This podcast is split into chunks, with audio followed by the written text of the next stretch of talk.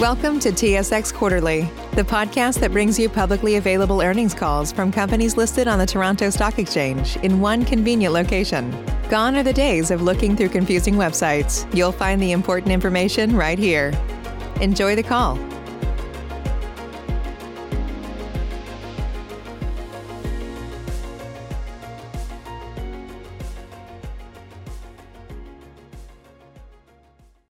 Good day, and thank you for standing by. Welcome to the Profound Medical second quarter 2021 financial results conference call. At this time, all participants are in a listen-only mode. After the speaker's presentation, there will be a question and answer session. To ask a question during the session, you will need to press star one on your telephone. Please be advised that today's conference is being recorded. If you require any further assistance, please press star then zero. I would now like to hand the conference over to your speaker today, Stephen Kilmer, Investor Relations. Please go ahead.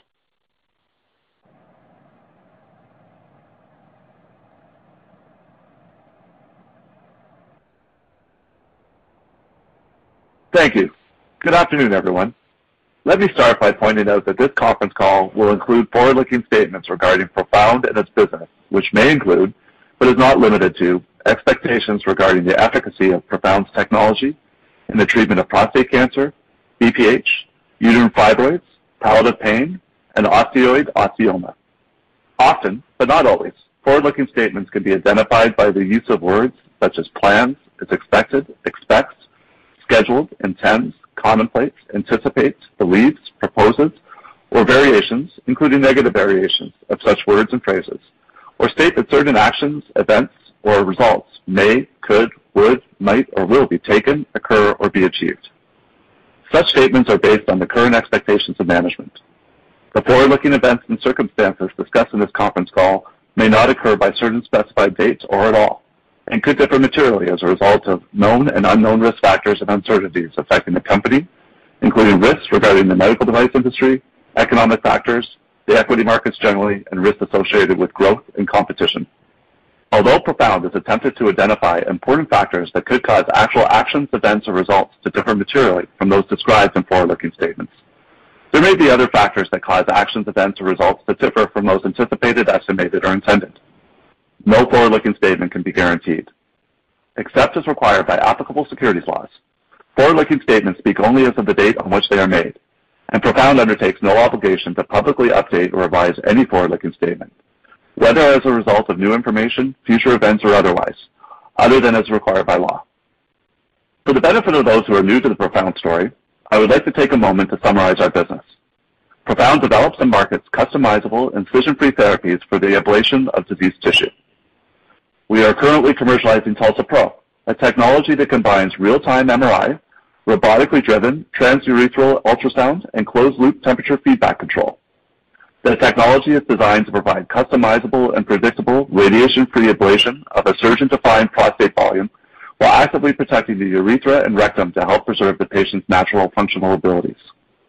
TULSA-PRO is CE marked, Health Canada approved, and 510(k) cleared by the FDA. We are also commercializing Sonalleve, an innovative therapeutic platform that is CE marked for the treatment of uterine fibroids and palliative pain treatment of bone metastasis. Sonalleve has also been approved by the China National Medical Products Administration for the non-invasive treatment of uterine fibroids and has recently obtained FDA approval under a humanitarian device exemption for the treatment of osteoid osteoma. While we do not expect this FDA HDE approval to have a material impact on revenues in the near term, it is a significant milestone for our company, and we are making preparations for its U.S. commercial launch later in 2021. On the call today, representing the company are Dr. Arun Menawat, Profound's Chief Executive Officer, and Aaron Davidson, the company's Senior Vice President of Corporate Development. With that said, I'll now turn the call over to Aaron. Good afternoon, everyone, and welcome to our second quarter 2021 conference call. On behalf of the management team and everyone at Profound, I would like to thank you for your ongoing interest in our company. For those of you who are shareholders, we appreciate your continued interest and support.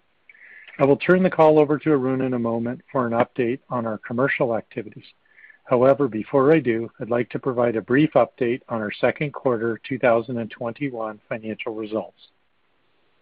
As a reminder, we have changed our presentation currency from the Canadian to the US dollar.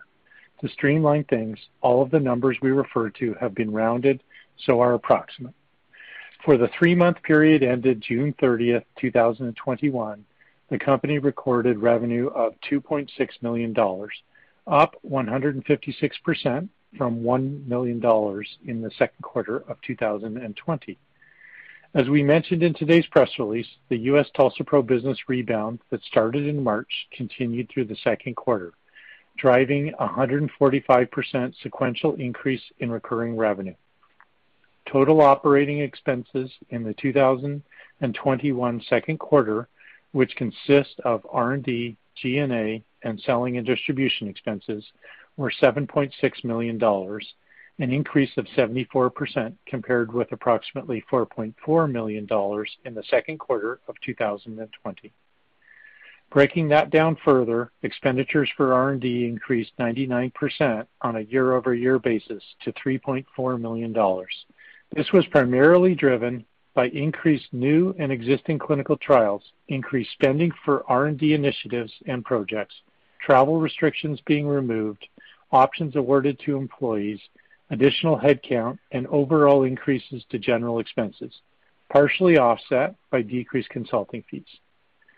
G&A expenses increased by 49% to $2.5 million due to additional headcount, increased salaries and directors' fees, higher Nasdaq and TSX listings fees, increased legal and accounting fees, and options awarded to employees. Finally, selling and distribution expenses increased by 74% to approximately $1.7 million. Overall, the company recorded a second quarter 2021 net loss of $7 million, or $0.35 per common share, compared with a net loss of $5.3 million, or $0.33 per common share, for the same three-month period in 2020. As at June 30th, 2021, Profound had cash of $73.8 million. With that, I'll now turn the call over to Arun. Thanks, Aaron. As many of you know, COVID-19's negative impact in the beginning of 2021 was severe, not only for Profound, but across the U.S. medtech space. That was followed by a late March rebound, which, as Aaron mentioned, continued through the second quarter. On our last call, I focused my remarks on explaining why the disruption in Q1 had not translated into our being any less bullish on our business. On this call, I would like to reiterate that. In fact, in a few minutes, I will share with you some real-world utilization data that I believe really serves to underscore the tremendous opportunity that TULSA represents. But First, let me update you on our continuing progress in laying the groundwork to drive adoption of TULSA-PRO in the United States. The first pillar of that is building a high-quality U.S. install base targeting three major types of end users: early adopters, independent imaging center companies, and opinion-leading teaching hospitals. Each of these are expected to play different roles in supporting both short-term and long-term adoption. Our early adopter TULSA-PRO sites have continued to treat a growing number and an increasing variety of patients. With respect to the imaging center companies, RadNet's Liberty Pacific West Hills Center in Los Angeles is treating patients using TULSA after initially experiencing delays related to COVID-19. Midway through Q2, we also announced a U.S. multi-center TULSA-PRO agreement with Akumin, which currently has 79 operating clinics in Florida and a total of 134 sites across its network in seven states. We expect to install TULSA-PRO systems at up to 10 Akumin men's health centers across Florida, Texas, and Pennsylvania over the next year or so, with the first site anticipated to be operational in the fourth quarter of 2021. Based upon the success of the first 10 installations, we hope to expand our relationship in the future to include additional Akumin centers. Moving to the third type of end user, as I highlighted in our last call, we now have agreements with renowned institutions like UCLA, Stanford, Johns Hopkins, Yale Cancer Center, WellSpan Advanced Prostate Cancer Center, Mayo Jacksonville and Mayo Rochester, MGH Cancer Center, UT Southwestern, Memorial Hermann, and Methodist South Antonio. That list continues to grow nicely.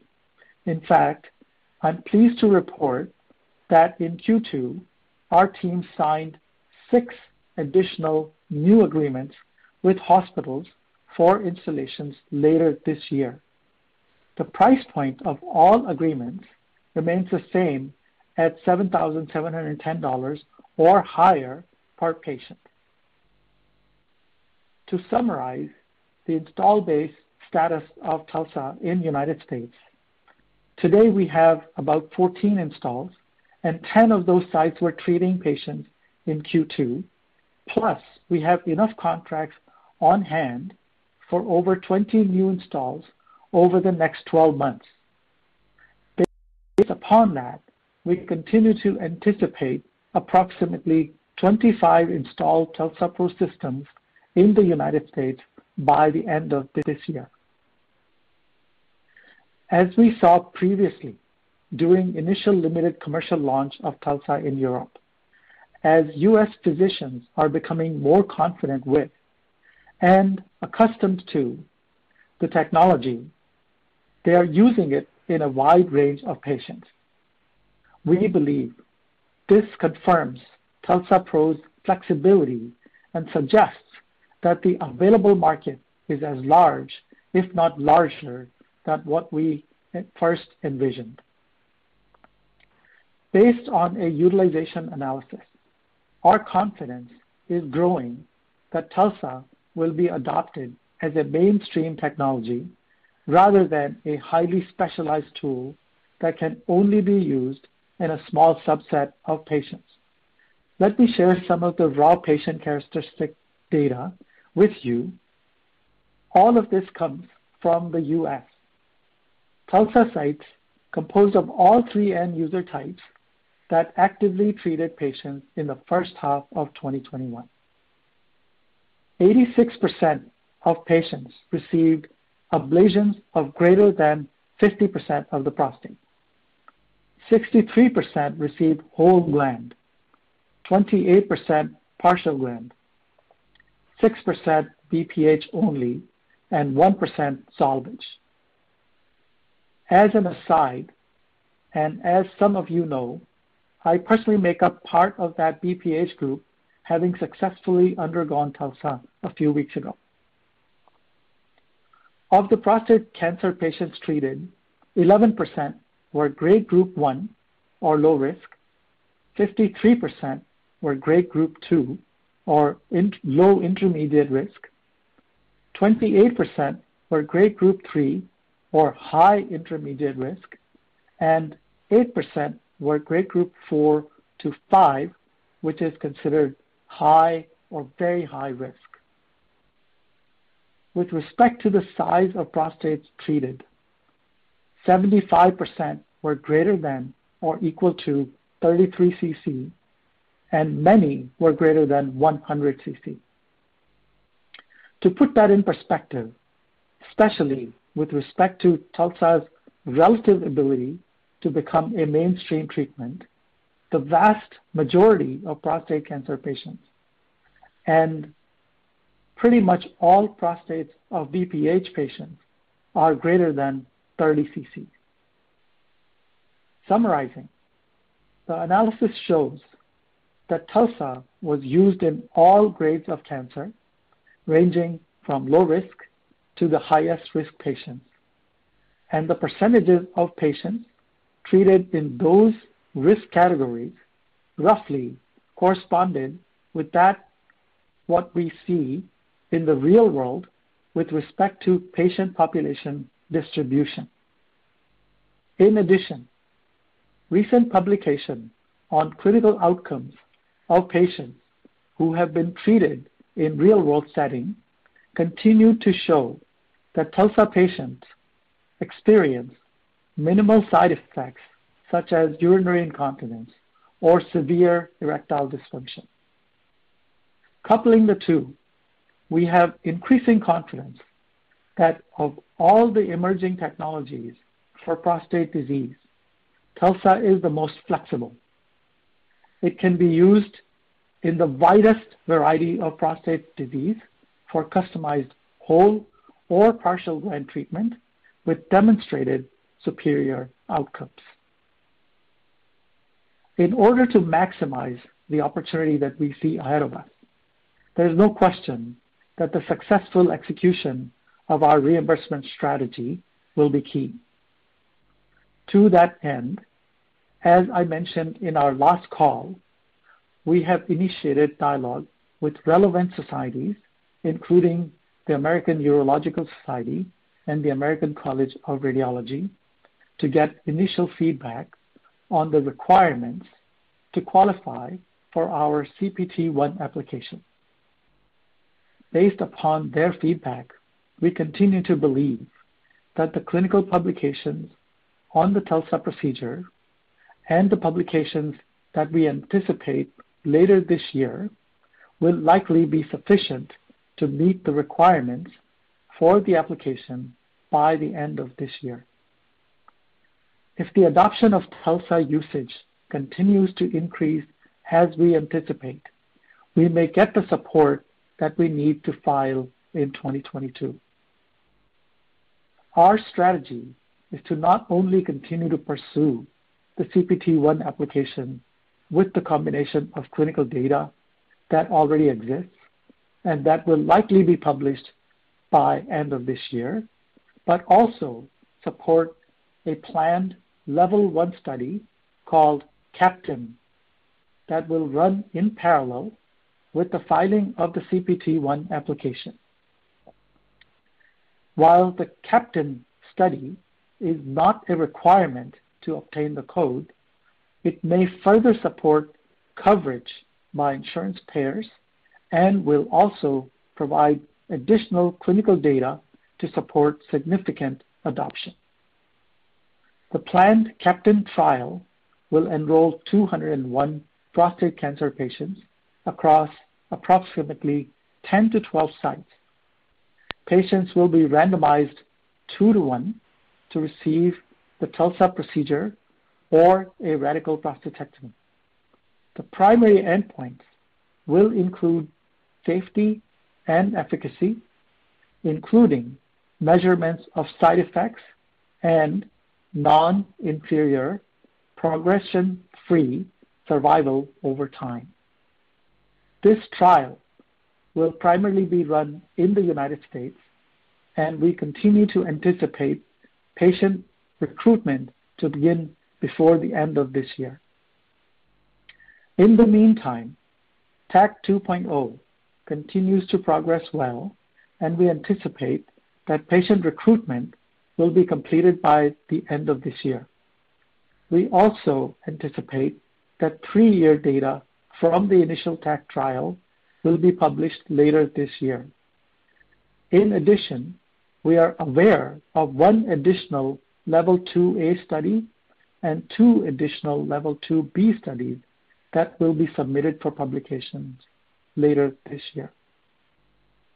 So, to summarize, our team has been executing well. We have been signing additional TULSA-PRO site agreements at an increased pace over 2020. We expect to install new TULSA-PRO systems at a rate of approximately four to six per quarter going into 2022, with that accelerating once COVID is fully behind us. We are continuing to see broader TULSA adoption, both in terms of procedure volumes and types of patients treated. Utilization data points to TULSA becoming a mainstream treatment in the U.S., providing us with a large market opportunity, and we are progressing TULSA-PRO's reimbursement strategy by conducting additional studies to apply for a specific CPT code and ultimately a reimbursement determination. This ends our prepared remarks for today. With that, we're happy to take any questions you might have. Operator? Thank you. As a reminder, if you would like to ask a question at this time, please press star then one on your touch-tone telephone. To withdraw your question, please press the pound key. Our first question comes from the line of Rahul Sarugaser with Raymond James. Your line is open. Please go ahead. Save big on brunch for mom, all in the Kroger app. Get 16 ounce packs of flavorful Angus 90% lean ground sirloin for $4.99 each with a digital coupon. Then buy two get two free on 12 packs of delicious Coca Cola, Pepsi, or 7UP, all with your card. Shop these deals at your local Kroger, less than five miles away. Or tap the screen now to download the Kroger app to save big today. Kroger, fresh for everyone. Prices and product availability subject to change. Restrictions apply. See site for details. Thank you very much, operator. Uh, Arun and Aaron, uh, thanks so much for taking my questions. Congratulations on um, strong results uh, today. Um, Thank you.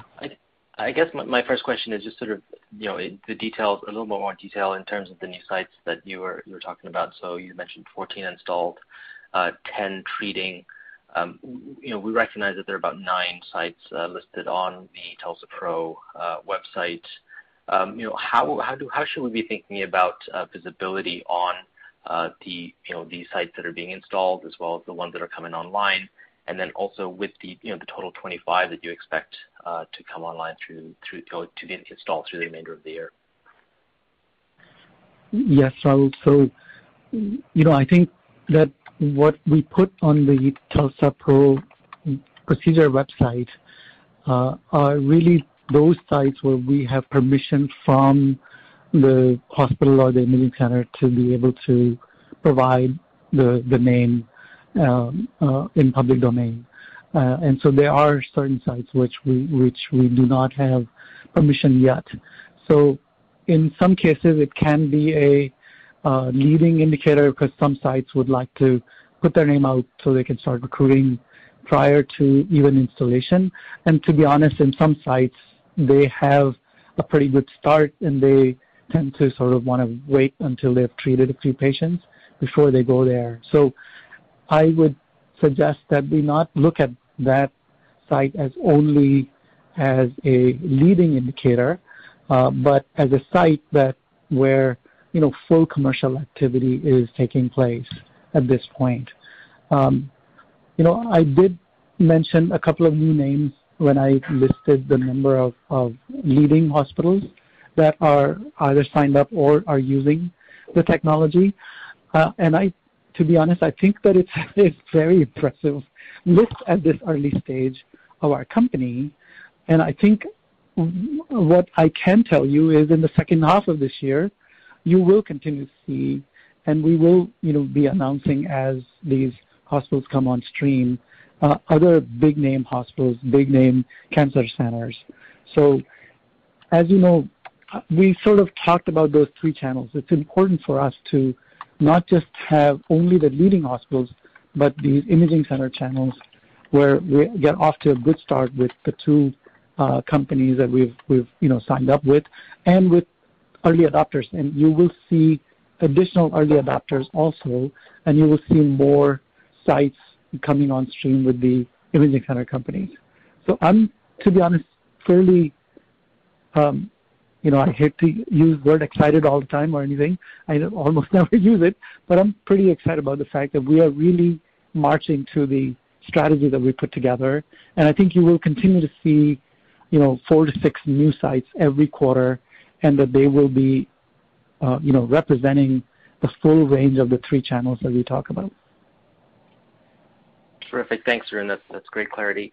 Um, I guess my next question is, you know, this is the first time you've really been talking about really broad utility of uh, the device. You'd initially talked about, of course, of course, the prostate cancer and then BPH and then salvage patients, but you really are talking about a much broader workhorse type uh, scenario here. So with those numbers that you talked about, 60% whole, 28% partial, et cetera. Et cetera, when when should we expect to see some of the data coming out of this to illustrate everything that you were just talking about? Yes. So as you know, you know, we analyze uh, everything to confirm that, hey, whatever we are doing is actually producing the kinds of results that we anticipated. And if they're not, to be able to adjust ourselves to Um, uh, uh, provide better execution.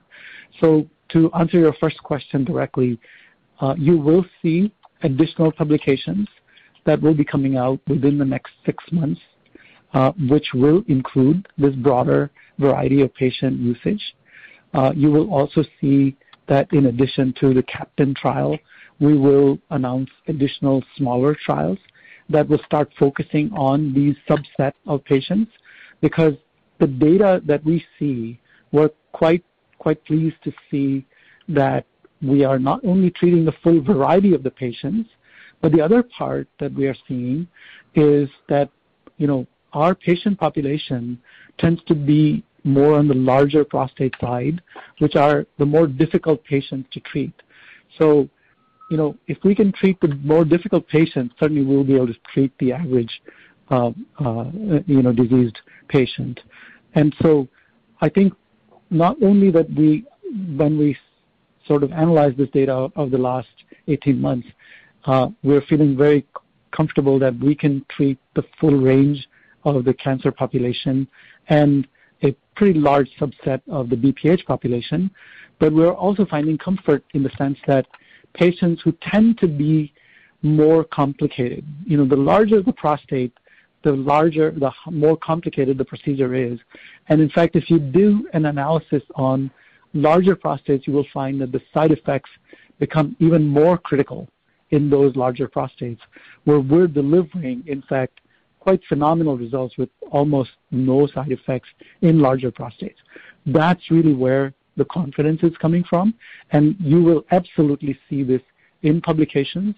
And as we begin to unravel more and more of this data, we will in fact support additional specific trials to make sure that our community, urology community has everything that they need to drive adoption. Great. Thanks, Arun. And, and if you wouldn't indulge just one last uh, question. So given the broadened utility, and now that you have essentially 10 treating sites and hopefully the additional four that have installed will be coming on very soon, can you maybe speak to utilization rates that you're seeing, specifically, you know, given the breadth of breadth of applications? Of the application? Yes. So yeah, good question because we I didn't have that in the prepared remarks. But um you know, number one, certainly in the early adopters, we're seeing that the run rate, you know, we've talked historically about 60. We originally thought it would be 40, but in reality, it was pretty good. I can tell you that that number of 60 is increasing in those sites. I think six months from now, I anticipate that I'll be able to give you a number that will be higher run rate than 60 in those sites. Uh on in the teaching hospitals, you know, one of the things I've talked about is stay in the guidelines that they provide that that are sort of agreed upon in the urology department, and they typically will not deviate from those guidelines. And so for the TULSA installs, they have sort of developed an initial criteria of what type of patients they will be treating uh, in um, you know uh, in the beginning. But I can already tell you that they are starting to broaden those, in fact. And so I think that the rate with which, you know, as you as as we've talked about before, in the teaching hospitals, we thought the first year will be sort of in the range of 30-ish, and maybe it'll go to 40, 50 in the second year. At this point, I would anticipate that we will grow at a little bit better, faster pace, even in the teaching hospitals. And a couple of the teaching hospitals, as an example, are already doing three procedures in one day. And as you know, longer term, our goal is to be at four procedures per day. But within the first six months, we're starting to see that at least a couple of the teaching hospitals are already at the three procedures per day also. So generally, you know, I think that, again, we want to be cautious. We don't want to overshoot or anything, but I would say generally speaking, um, the utilization story is is certainly continuing to be uh, uh, you know better or, or at least as good as we anticipated. And I think it is reflecting in the fact that you know between Q1 and Q2 you saw a certain you know pretty good increase in the recurring revenue dollars. Great. Thank you so much, Arun, and uh, congratulations on the on the quarter. Uh, I'll get back in the queue. Thank you. Thank you. Thank you so much, Rahul. Thank you. And Our next question comes from the line of Josh Jennings with Cowen. Your line is open. Please go ahead.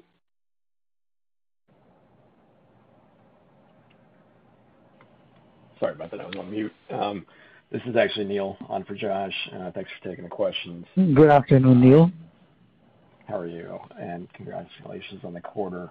Um, you talked a little bit about the CPT reimbursement path. Um, can you maybe just provide a little more detail in terms of what the process looks like with those societies you're talking about?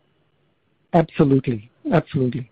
You know, Part of the reason that it's an important topic is that you know, one of the things that we want to convey is that, you know, we are off to a pretty good start from our perspective, um, um, in the with the current situation that we have, but getting that CPT-1 is a, remains a key key priority for us. So with the way the process has been working, that we've had multiple meetings with both the American Urological Association and with the RSNA, which is the Radiology uh, Association uh, that is a sister organization. And um, we're meeting with the uh, the American Urological meeting is coming up. The annual meeting is coming up in September in Las Vegas this year. We have another meeting planned with them. And so what we're doing is we're keeping them fully abreast of the progress that we're making, the clinical data that is coming out. And we're finding that both of these societies are generally quite positive in the way we are presenting the information, the clinical data publications that are that they look that what they look like. And so at least our interpretation is that both of these societies are likely to be supportive as we prepare the applications in the first half of 2022. And that is, in terms of the process, a really important goal because once the societies support the adoption of a new technology, the, the, you know, ultimately the decision comes from the um, AMA, the American Medical Association, and that um, uh, if, if you know they look for the support from these societies. So obviously, I cannot guarantee that we have it, but certainly based upon our current uh, dialogue, it looks positive. But the, the process would be that we would then work with the societies. They will either provide a support letter or they may, in fact, co-sponsor. We'll see how that goes. Typically, societies provide support letters. And with that, we would be in a position to file for the June meeting of AMA. If that that decision then will come in the fourth quarter of 2022. And once we know what that decision is, if it is positive, then sent over to the RUC committees to determine the RVUs and, and so on. And that process typically takes about a year. And so the effective codes, if they are, are assigned, will be become effective for treatment by January uh, uh, 2020, um. So 2023 well, they'll do the analysis. So from today, it's about a two and a half year process. Great. Great. Thanks for that detail. Just uh, one follow-up, uh, just in terms of the, you know, your visibility into the into the sales funnel for the, you know, the imaging center side. Any updates there in terms of, you know, your partnerships with Akumin and RadNet? Yeah.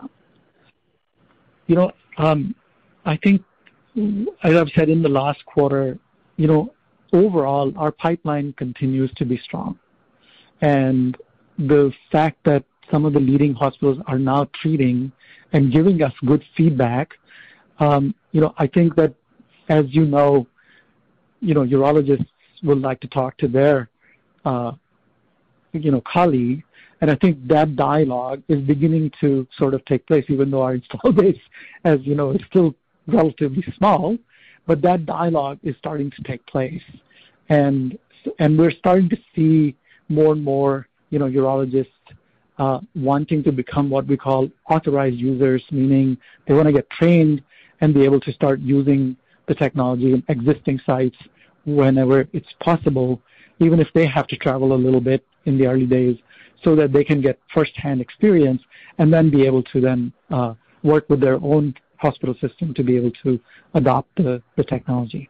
So overall, I would say certainly the pipeline is is better. Our sales methodology is stronger today than it was, you know, six months ago even.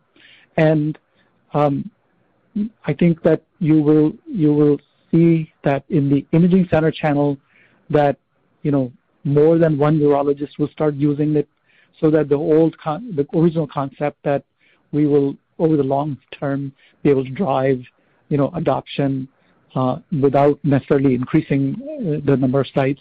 I think that you will start to see in the next six months will start to come become reality. And I also think that a number of early adopters who have been using other specialized technologies, you will begin to see that they will start to gravitate more towards using TULSA as compared to you know other specialized technologies. So I know I'm sorry I'm giving you a bit of a more general response here, but that's sort of how we look at the landscape. No, that's that's helpful. Um, I'll jump back in the queue. Thank you. Thank you. Thank you. And thank you. And our next question comes from the line of Anthony Petrone with Jefferies. Your line is open. Please go ahead. Oh, great. Thanks. And and Arun, uh, glad to hear that everything is going well with your health, and and and good luck, and glad to hear all went well with the procedure a few weeks ago. Thank you. Thank you. Uh, question on our end would just be when you look at uh, a total of 14 TULSAs installed, a little bit you know, at the midpoint of the year, 11 more to go in the back end. How should we think about installations between 3Q and 4Q, I would assume there would be more heavy weighted toward 4Q. And and as you you know, sort of look at the the funnel, uh, eight to nine contracts you mentioned last quarter, uh, you know, that could represent sort of even a multiple of of units over a multi-year period. You know, how do you how should we think about how that funnel will evolve into the second half of the year? And then I'll have one follow-up. Sure.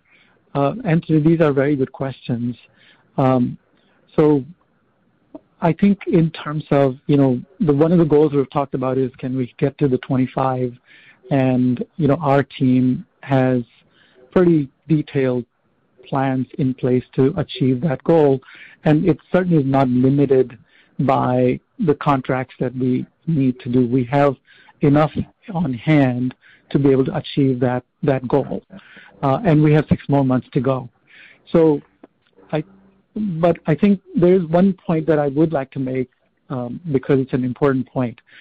We we see a, a you know big in- impact of COVID is behind us in terms of driving utilization of sites that are operational.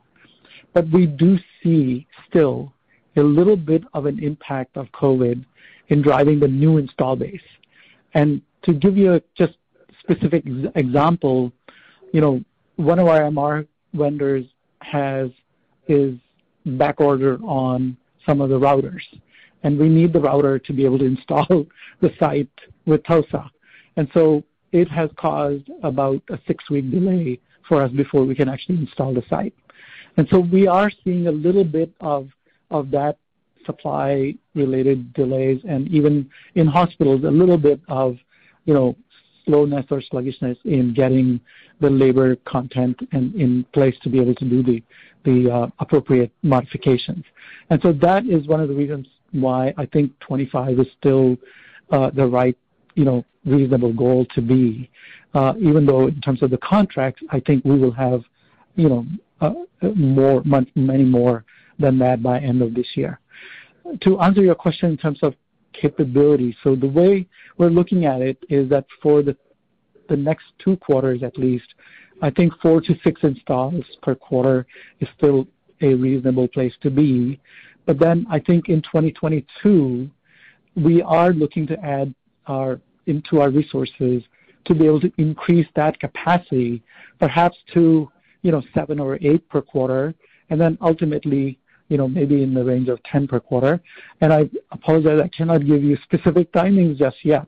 But that's the plan, is that we do think that there is demand.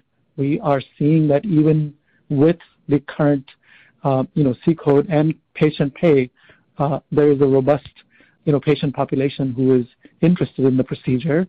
So that I do think that we will be increasing that capacity in 2022. That's helpful. Two quick follow-ups, and I may have missed this hopping between calls, but the TACT 2 extension study enrollment, it looks like you may have completed enrollment. Just wondering if we should still expect a publication by year-end.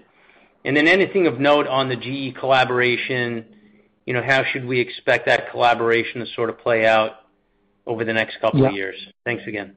Yeah. Yeah. Great questions, Anthony. So the TACT 2 trial has been recruiting really well. The only reason we have not closed it is because there are a couple of sites like Yale that we felt would be good to include them into the TACT 2. They are now recruiting as well. And so this is why you know, we're saying we'll more than likely close the recruitment in Q4 as compared to originally we thought we would be able to do it a little bit earlier than that. To your question with respect to the publication, a key publication will be coming out at the AUA in September, where they will the the um independent investigators will be presenting three-year data for for TACT. Um and so that you know three-year is considered another milestone. And you know, again, the focus will be on Uh, uh, those side effects and progression-free survival. And so those are the three things that we'll be looking for in the in the three-year data um, that will be coming out. And then the the CAPTAIN trial, which is sort of the level 1 trial, is actually also moving very well. We Most of the sites are already identified. The IRBs are all uh, generally in good place. And so we feel pretty confident we will be recruiting in Q4 for the CAPTAIN trial as well. Thanks again. Thank you. And our next question comes from the line of Frank Takkinen with Lake Street Capital Markets. Your line is open. Please go ahead. Thank you, operator. Arun, Aaron, congrats on the progress in the quarter. A couple from me. I'll start with um, first thinking about the mix of procedures in the quarter. Do you, by chance on hand, have the mix of patients that were purely cash pay versus those who had utilized the C-code uh, successfully, and whether or not those were partial reimbursement cases or full reimbursement cases? Just trying to get a feel for the procedures that happened in the quarter. It's absolutely. It's a great question. To be honest, we are you know, trying to figure out what that ratio is also. And, and as you can imagine, it's a very difficult ratio to to get handle on because we, you know, for HIPAA reasons, we don't have access in every case. Uh, having said that, I would say as a as my you know as, as our kind of a educated guess is it's probably in the range of 60 to 65 percent cash pay and 30 to 40% perhaps, or the rest of it perhaps in the uh, C-code category. Um, we, what What is interesting is uh, we do continue to see patients are willing to travel. We do continue to see that the number of uh, sites that are saying, "Look, we have enough of a population of cash pay. We don't need to bother with C-code," which we are trying to change, in fact, a little bit. Um, and we are also seeing, so we do see the aggregate data, and we are seeing that when they do apply for the C-code or even private insurance where they might use unlisted codes, that generally everybody is getting paid. So one of our uh, plans, in fact, is to really uh, uh, double up on our strategy to really educate particularly the hospital systems, on the C code and really encourage them to use it more often, in fact. But at the moment, you know, there doesn't seem to be that that doesn't seem to be the bottleneck here. Got it. Okay, that makes sense. Thinking about the mix of low to more severe grade um, prostate cancer, understanding that this is a lot in the early days, but I was hoping you could just kind of talk to trends, use case pattern trends you are seeing from when they start to once they're a little bit more established. Are you seeing them start in the lower grade and then move into some of the the higher grade cases, or is it vice versa? Just how is that trending in the limited data you have to date? Yeah. Yeah. No, very good question. Um, so we sort of encourage them to start with their sweet spot. And, you know, for example, Valspan started with nothing but salvage cases because that was their biggest unmet need. And now they're moving on to sort of intermediate risk. And then they, that, and so I think every site, we sort of customize the plan based upon their patient population and what they see as the most uh, compelling unmet need. Uh, University of Texas, as an example, started with uh, they wanted to do more focal therapy cases. What we are seeing from this data analysis that we did in this quarter is that they start wherever they start, but they're starting to gravitate more towards whole gland therapy, which we're really pleased to see. And that they're starting to recognize that they can literally dial in. I call it dialing because I see it happen pixel by pixel to amazing accuracy of 1 to 1.5 millimeters, where they can literally dial in what to ablate and where not to ablate. And so when, you know, just to answer your question regarding, for example, the higher risk, which, you know, we were not necessarily anticipating that we'll go that there this early, is when there, there's, we've seen cases where there is, you know, um, um, external involvement. So there might be some some involvement beyond the capsule of the prostate, and they're able to sort of incorporate that into the, the boundaries and be able to ablate. And that ability to be able to really define that boundary is why, at least we believe, is why we're starting to see that in certain cases they are uh, going after some of the higher risk patients. And I think that the patient demand, even in those cases, really is hey, gee, can you save my nerve bundle? So, you know, we've seen examples where on one side, the nerve bundles are involved in the cancer and they are going to ablate it. The other side of the prostate, they will save the nerve bundle to make sure that the patient can still have erectile function. And so that flexibility, I believe, is what's driving this, this change. And we've seen quite a few cases now where they can really, really customize that treatment to be able to make sure that the clinical, you know, procedure from the cancer uh, outcome perspective is completely intact, but at the same time they're able to save these, you know, vital uh, functions by, you know, dialing it in the right places.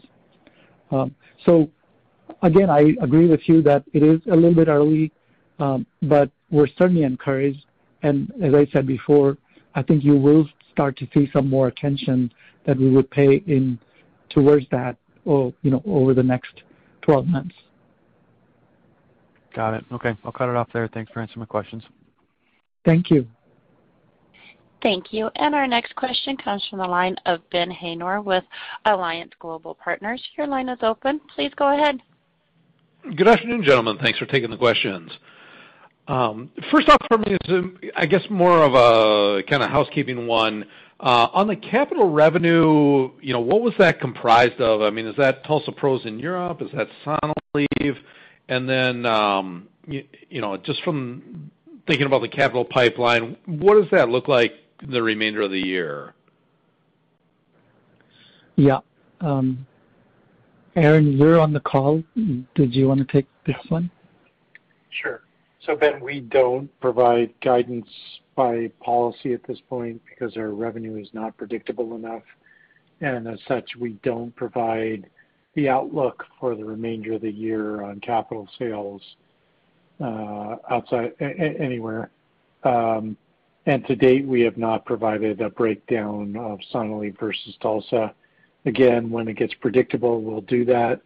At this point, the numbers are too small to be predictable, so we don't you know, we don't want to get people chasing down rabbit holes, so we haven't been doing that, and we're not ready to start.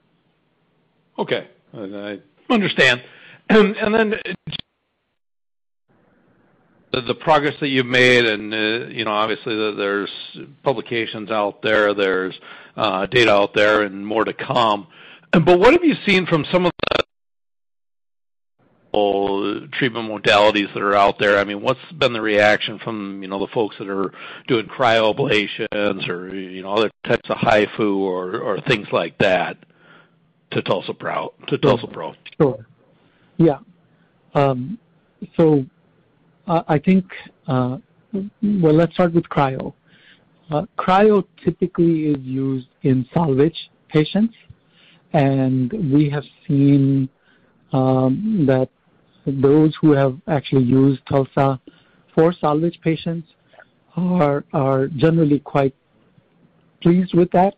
And so, you know, I think we, we're certainly encouraged that I think that it's a it's a very niche area, um, uh, you know, relatively small volumes, but I do think that urologists are gravitating towards the TULSA procedure for salvage. Um, the the big difference, I think, here is the control, right?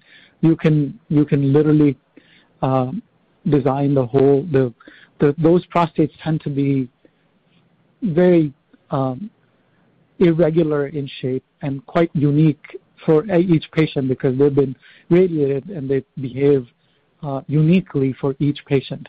Mm-hmm. The fact that we can draw pretty intricate boundaries and still maintain that precision is is one of the things that's driving them.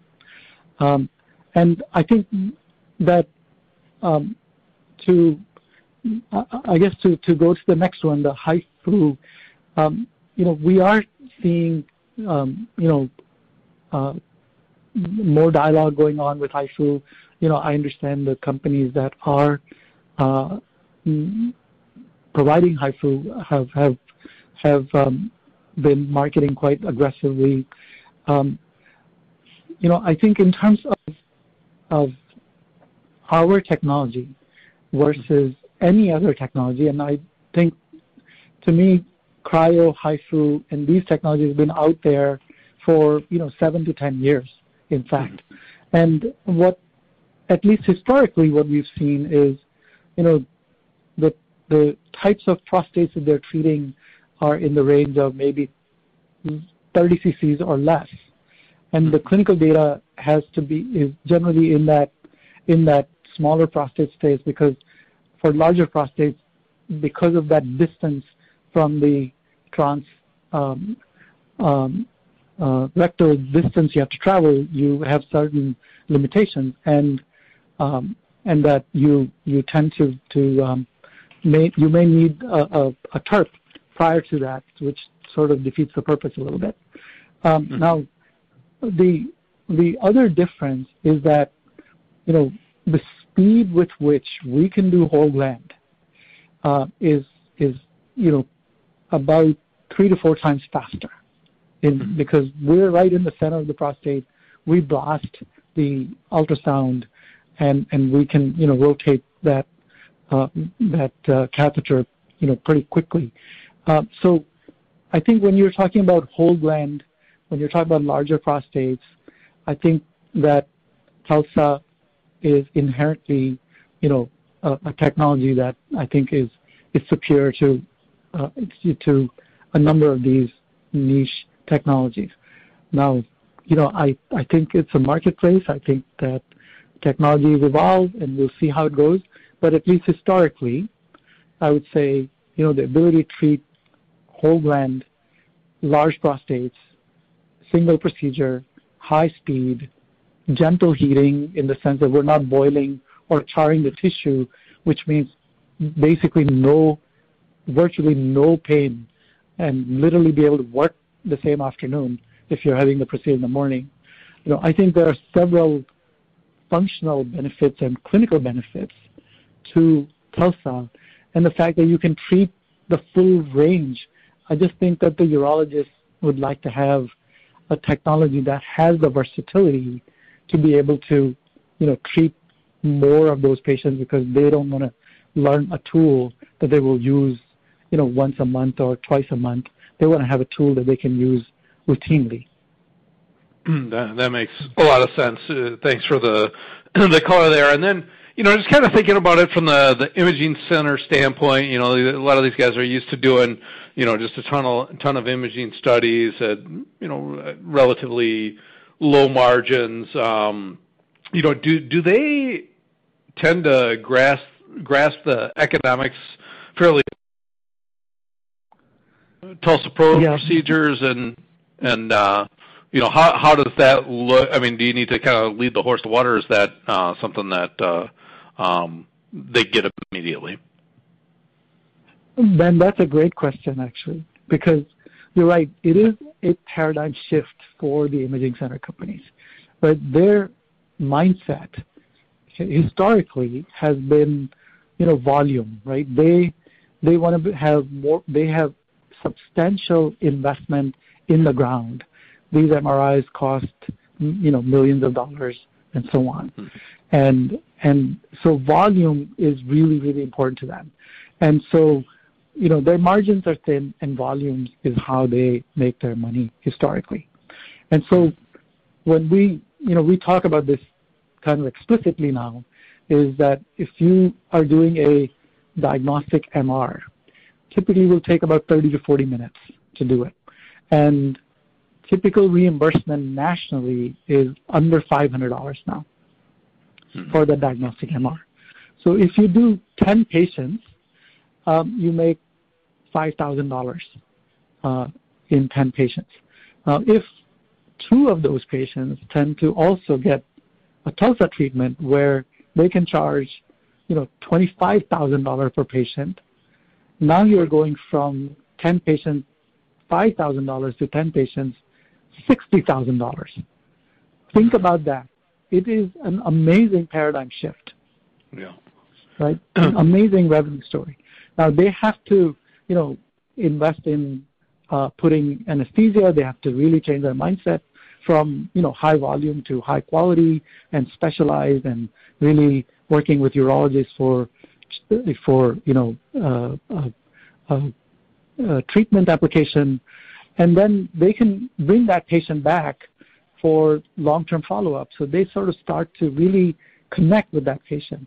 So I think the long-term proposition for imaging center is quite amazing. And yes, the I mean that's one of the reasons why the top two imaging center companies are working with us. And I believe they understand that proposition. You know, they also we also think it's not going to happen in one day. But yes, I think that from a financial point of view is a very strong proposition. So it kind of changes everything from a you know kind of a transactional mindset to more of a relationship mindset. Absolutely, that's exactly right. Exactly. Okay. Right. And and then uh, you know just lastly for me, uh, you know, uh, you mentioned that you recently underwent a procedure, and you know obviously not to get to, too personal, but uh, you know what was your uh, experience as a patient uh, for of TULSA-PRO? So Ben, I'm I'm happy to talk about it, and I can get pretty emotional about it too. But there are a couple of things I would say that are really interesting that I went through in my mind. So, you know, first of all, I really, really had heard about this, that patients were saying there's no pain and so on, and that they would go home the next day and have dinner or work in the afternoon. I mean, it literally happened that way. When I woke up, there really was no pain. And really woke up within five minutes after I woke up from anesthesia. I was in the car. Ten minutes later, we were in, in the in the hotel room, and uh, it really was amazing. And you know, I did have a, a UTI, which is which happens to you know less than 10% of the patients, but you know, it really didn't bother me to be honest. It really has not bothered me at all, uh, because the mindset that I went through is really what has really uh, given me a lot more conviction about TULSA. And the mindset really is, you know, today the paradigm is, you know, delay the procedure because the side effects are going to really get you and you don't want those side effects.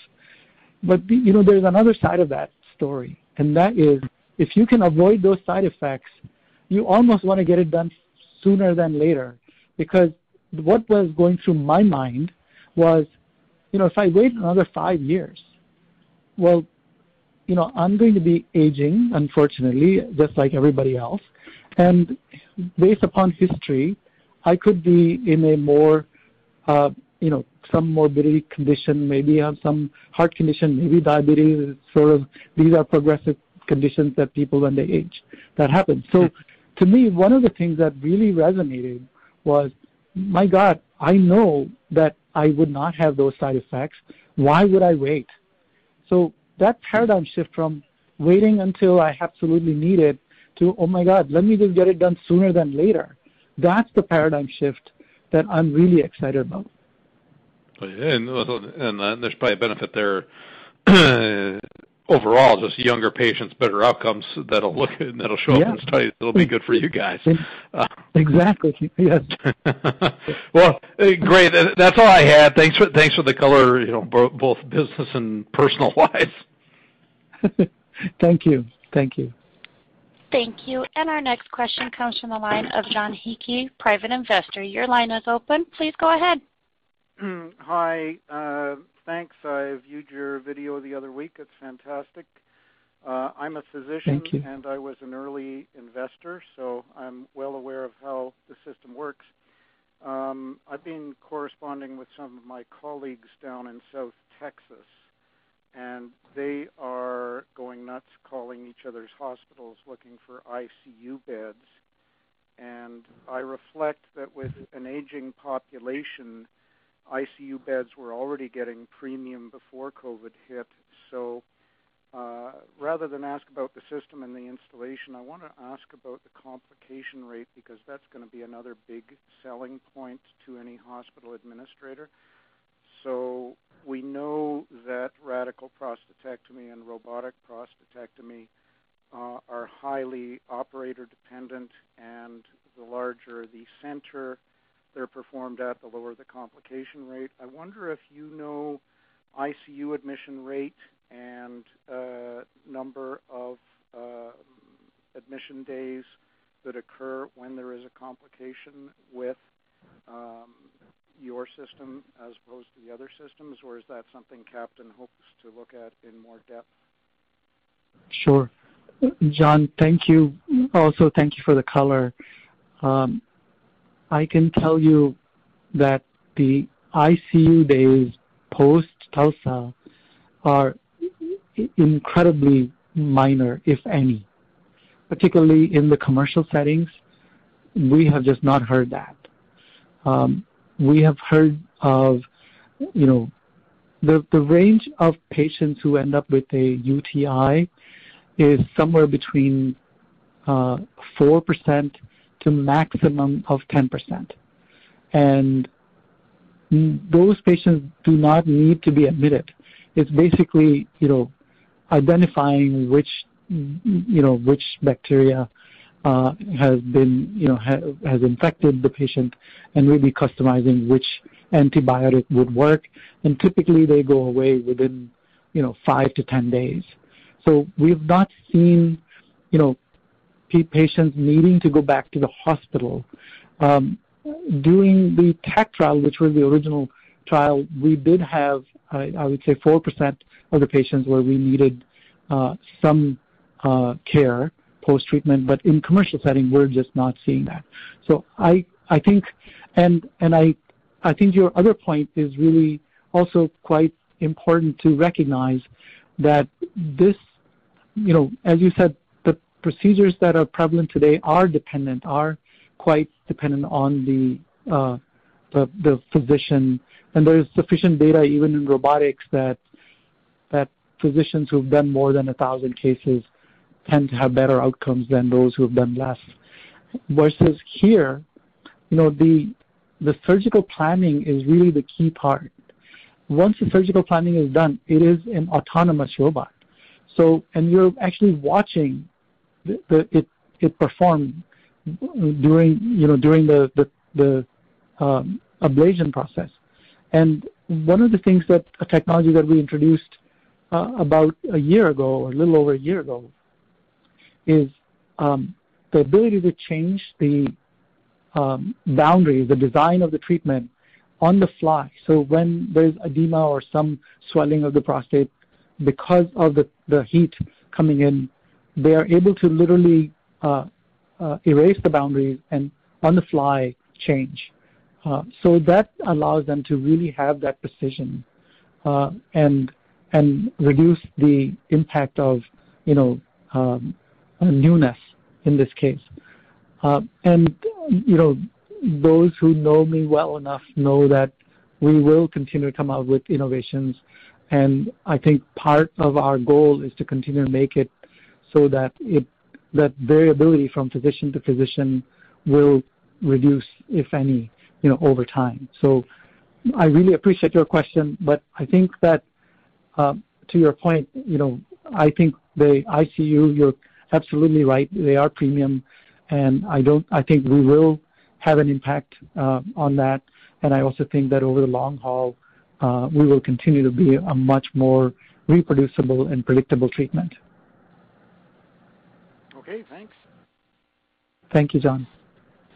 Thank you. And Our next question comes from the line of Scott McAuley with Paradigm Capital. Your line is open. Please go ahead. Hi, uh, Arun and Aaron.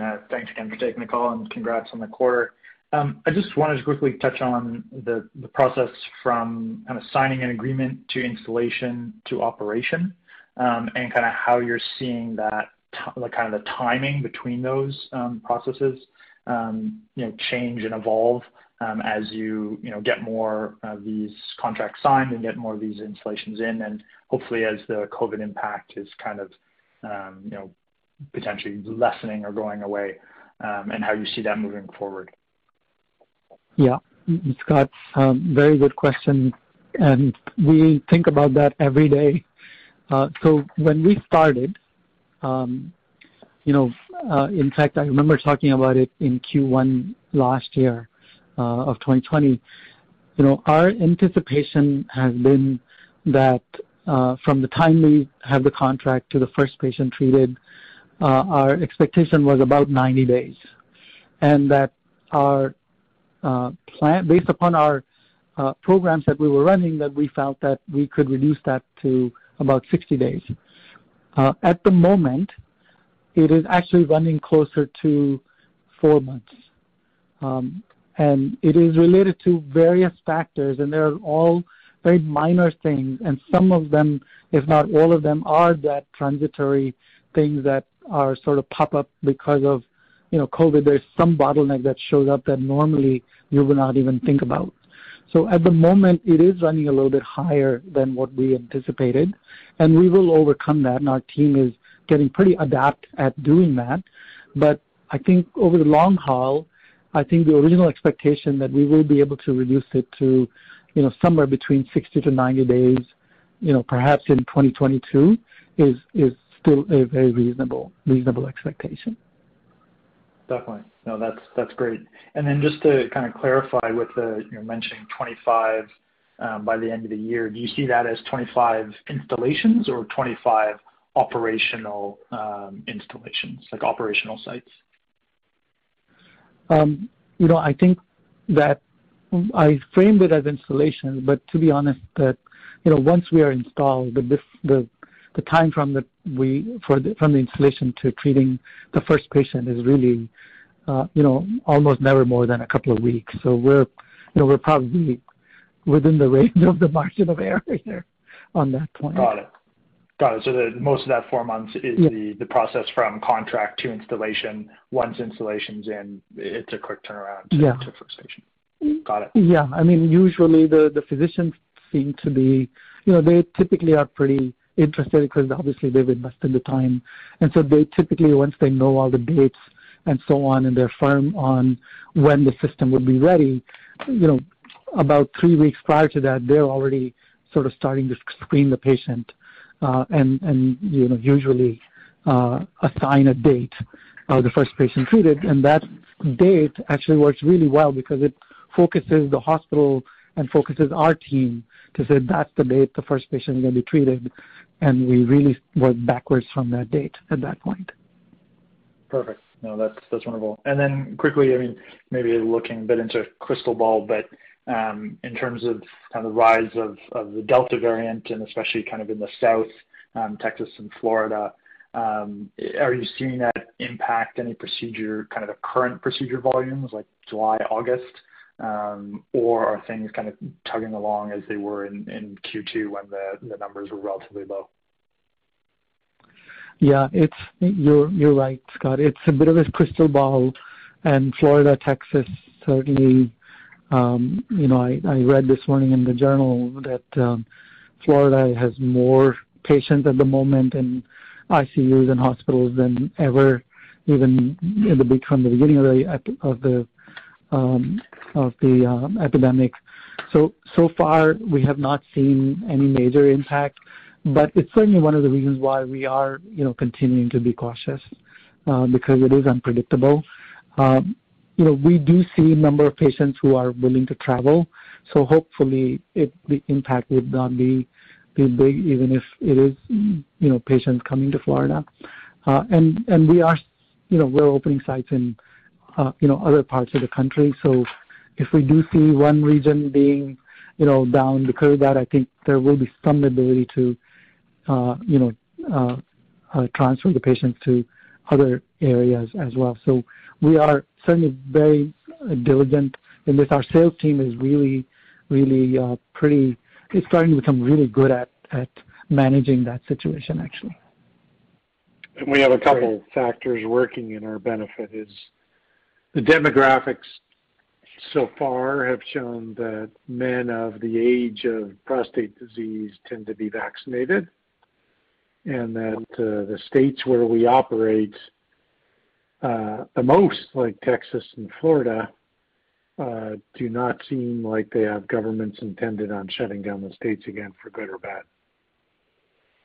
Yeah, definitely. No, uh, that's that's all for me. Thanks again, guys, and uh, congrats. Thank you. Thank you. Thank you. And I'm showing no further questions at this time, and I would like to turn the conference back over to Dr. Menawat for any further remarks. Thank you so much, and um, thank you for the questions. Um, you know, our company continues to evolve, and uh, we are continuing to gain strength from what we see, and I look forward to really uh, you know, presenting to you in uh, Q3. Thank you. Have a great evening. This concludes today's conference call. Thank you for participating. You may now disconnect. Save big on brunch for mom, all in the Kroger app. Get 16 ounce packs of flavorful Angus 90% lean ground sirloin for $4.99 each with a digital coupon. Then buy two get two free on 12 packs of delicious Coca Cola, Pepsi, or 7UP, all with your card. Shop these deals at your local Kroger, less than five miles away. Or tap the screen now to download the Kroger app to save big today. Kroger, fresh for everyone. Prices and product availability subject to change. Restrictions apply. See site for details.